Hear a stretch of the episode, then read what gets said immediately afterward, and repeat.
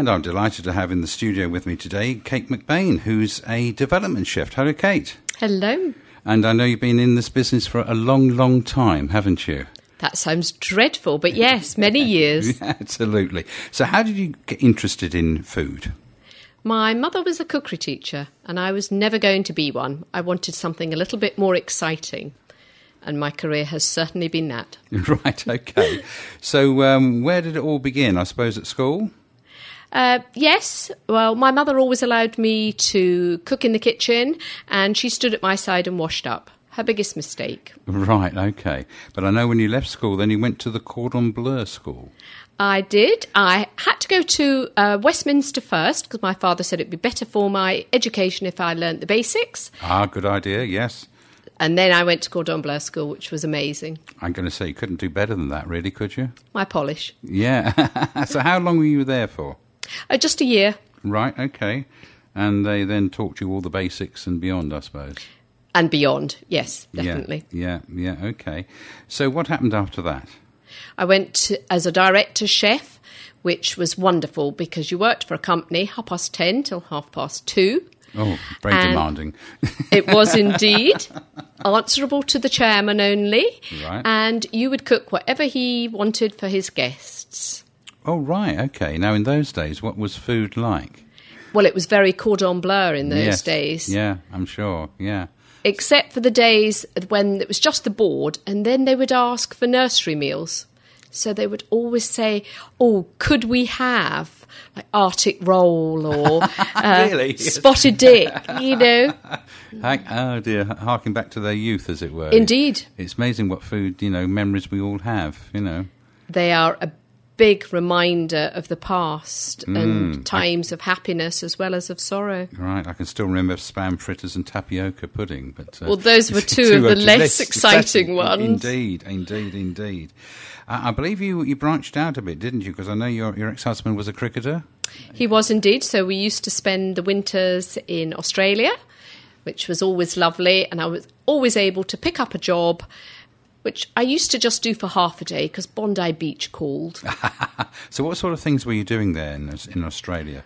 well, it would either be a bit of cafe work, which was always quite fun. So I'd be baking cakes and making lunches, or I would be in one of their big showrooms working and showing people how appliances worked, which gave me a love of working with appliances, which is only really the other side of cooking because usually they were all home appliances. Right, yeah. So you're actually cooking things, are you? On the, Oh, I yeah, was, and showing yes. how to use them and so on. And appliances have developed so much over the years as well, haven't they? They are unrecognisable to what they were tw- even 20 years ago. We have steam ovens, we have ovens that self clean. I could do with that. Yes, never much fun with you No, up to your arms in grease. But the pyrolytic ovens of today will do all that for you. And so many of them will actually tell you how to cook something in a written verbal Yeah. or, or a written panel. So it's, it's a really new world for appliances.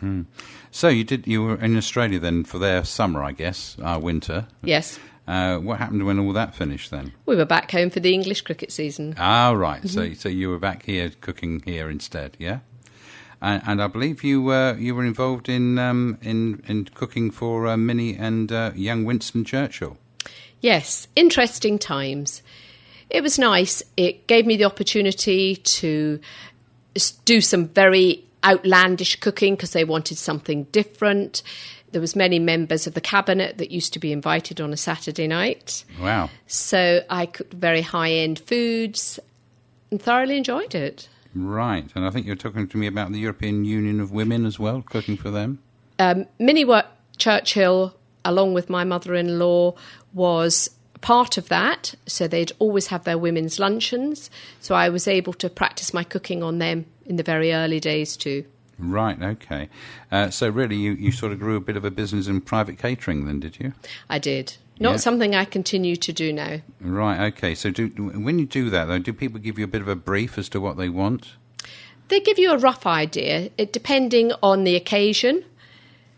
But they would often ask you, "What do you cook? What can you provide for Right. this occasion? Right. And they'd take their lead from you. Yeah, yeah. So you can be quite creative, Indeed. right? Uh, and then I believe you got into teaching. Yes, something I was never going to do, but I have thoroughly enjoyed it. Actually, showing people how to produce good food at a reasonable price ha- Right. has been a, a pleasure, not just for uh, the young mums, people that perhaps didn't have cooking at school because the schools don't really provide that nowadays. Some people who have special needs and wanted to be able to get into uh, wardened accommodation had to have a certain standard of ability to feed themselves. So it really did help people. Right. This is for Surrey County Council, was it? Yes, Okay, so it wasn't actually in schools then, as such. Then, or? I have worked in schools, Oh, have, right. often with youngsters, where we'd provide some cooking that added to the curriculum. So if they were doing World War Two, I'd go in and cook dishes. Ah, the that- spam comes back. Indeed. I'm not sure spam was on the menu, but potato chocolate cake was a real favourite. oh, that sounds good. and to show what, what an actual ration looked like and how little food Mm. Yes. people had in those days and why they were so healthy. Mm, indeed, yes. And you had to, uh, you know, eke everything out. There was no wastage. None whatsoever. No, no. But after that, I believe you became development chef at Sainsbury's. I did and spent many years having a fantastic career there. I could never quite believe that I was allowed to spend the day in the kitchen cooking and developing recipe ideas and be paid for it. Right, um, and uh, these recipe ideas, how did they, how did Sainsbury use them? Was it was it for for uh, pre-prepared meals, or was it to give people an idea what to put together? Or Uh, it was often for recipe cards in their cookery books, on their back of pack. There was always a recipe Ah, on there, so yes. it gave people an idea what to do with that particular type of food. Right, okay. And I know you, at time at Sainsbury's, then you were going out around the country then to these big food shows as well. We were. We started doing the Good Food Show and built those up to what they are today.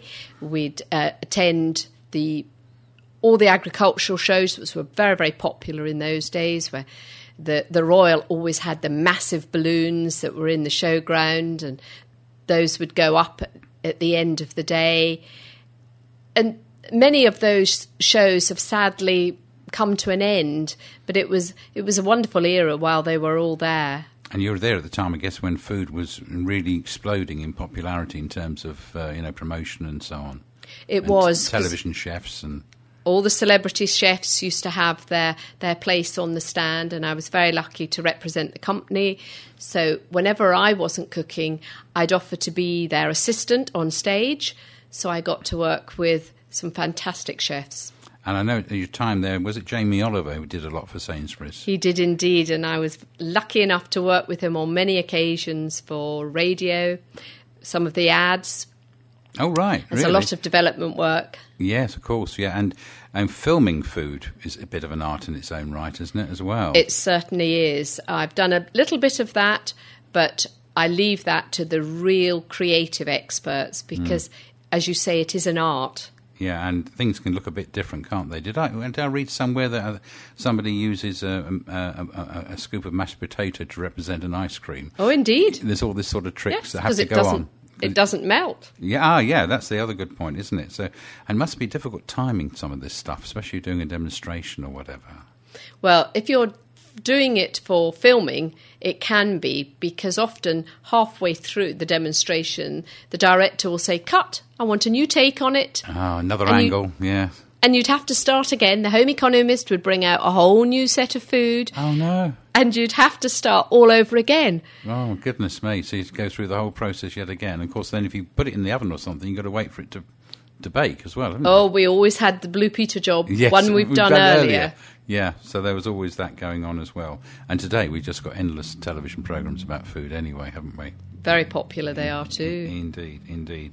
Now I know you've done a few other things. Like, tell me about the Mend program. This was a program that was started at Great Ormond Street for youngsters who were morbidly obese to help educate them and their families into changing their diet, which would change their health. So I worked on that for about four years from conception, and it was a very exciting time because it took the whole family on board to really make changes, hmm. and we saw some amazing results. And to this day, occasionally I will have a youngster stop me in the street and say, "Do you remember me? I used to be, you know, this size." And a, Oh, really? Yeah. a lovely time when I was But demonstrating. that must be too difficult to wean them off of the, I presume, junk and processed food and onto wholesome stuff and so on. It was. And the children had to earn your trust Hmm. that these foods weren't going to make them ill. That seemed to Oh, be really? the biggest problem. Will it make me sick if I eat broccoli? Well, no. so the easiest way was to get them to cook with you so that they could have made it themselves. And as long as their parents weren't in the kitchen at the same time, with a peer group, they would happily eat it. That's interesting, isn't it? It was. So if you just put it in front of them on a plate, they'd say no way. But if they'd had a role in actually and the fun of cooking, I guess that's the thing to do is to get them enthused. It is. All and right. even savoury dishes can bring that enthusiasm because hmm. they have cooked it, they have produced it. Right, amazing stuff, amazing stuff. And I believe even after the Tottenham riots, you got involved in a project. I did. Now, that was probably one of the most exciting times of my career.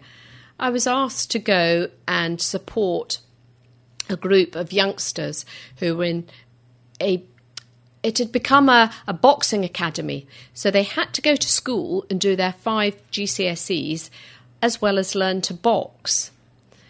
And Sainsbury's were asked if they would send somebody that could teach them some dishes. And as a teacher, I was called upon to go and help them. And it was quite a difficult time because I wanted them to actually cook with me, and many of them didn't feel up to doing that. And uh, I used, was quite strict and said, Right, I'd like you to come and help me now, please. Once they got going, they fell into the way of it and thought this was a lot more fun. But payback time came when we were finished because the room was quite dark and three of the lads walked in with a pair of boxing gloves and put them on the table and said, in the same tone that I had used when I told them to put an apron on, put them on. and well, you can only put one boxing glove on. Yes. So I put one on, and then I had to look at them, you know, mm. with raised eyebrows and say, and? Yeah. So the other glove was put on me. We proceeded down this very dark corridor, which was quite scary. My heart was in my mouth. Mm. What's happening next? Absolutely. Would I have any teeth left? Yeah. Would I have a black eye to go mm. home with? The boxing ring was very, very high. I, hadn't realised how high they are, Mm, there, and I couldn't yeah. get up. Oh no! So, in the old fashioned way, one of the boys gripped Yeah. his hands together so I could put my foot in it, and he sent me flying onto the boxing ring. I was sprawled out on it, only to be lifted by two of the lads and my armpits. then everything changed. The complete atmosphere changed as they said, You showed us how to cook, and we will show you how to box. oh, nice. And suddenly, nothing mattered anymore. Hmm. And these lads were totally encompassed in teaching me how to box. It was a lovely moment, only to be spoilt with the doors opening and the flashlights of cameras. Of which we were on the press, Oh, we were right. then in the brochure Yeah. of me teaching Yeah. these lads not only to have cooked, but Yes. it was reciprocated with them teaching me how to box. wow. Not something that I've carried forward in my career, No, though. sure you have. You've given up boxing since, have you? I have. yeah. So what are you doing these days? I freelance, which is a wonderful occupation to have. It means I can pick and choose the jobs I do. I am currently working for a oven manufacturer who has the most amazing new ovens where I can cook in showrooms, show people how to use their new appliances by producing food using the various functions. Right, so that's a lot of fun, isn't it? And I It expect peop- is. yeah, yeah, and it's quite a show, isn't it? You're putting on all the time It as well. And uh, I'm sure people enjoy that experience.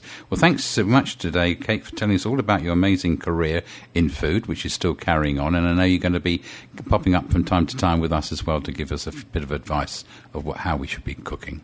And I'm looking forward to it. Thank you very much. That's Kate McBain, Development Chef.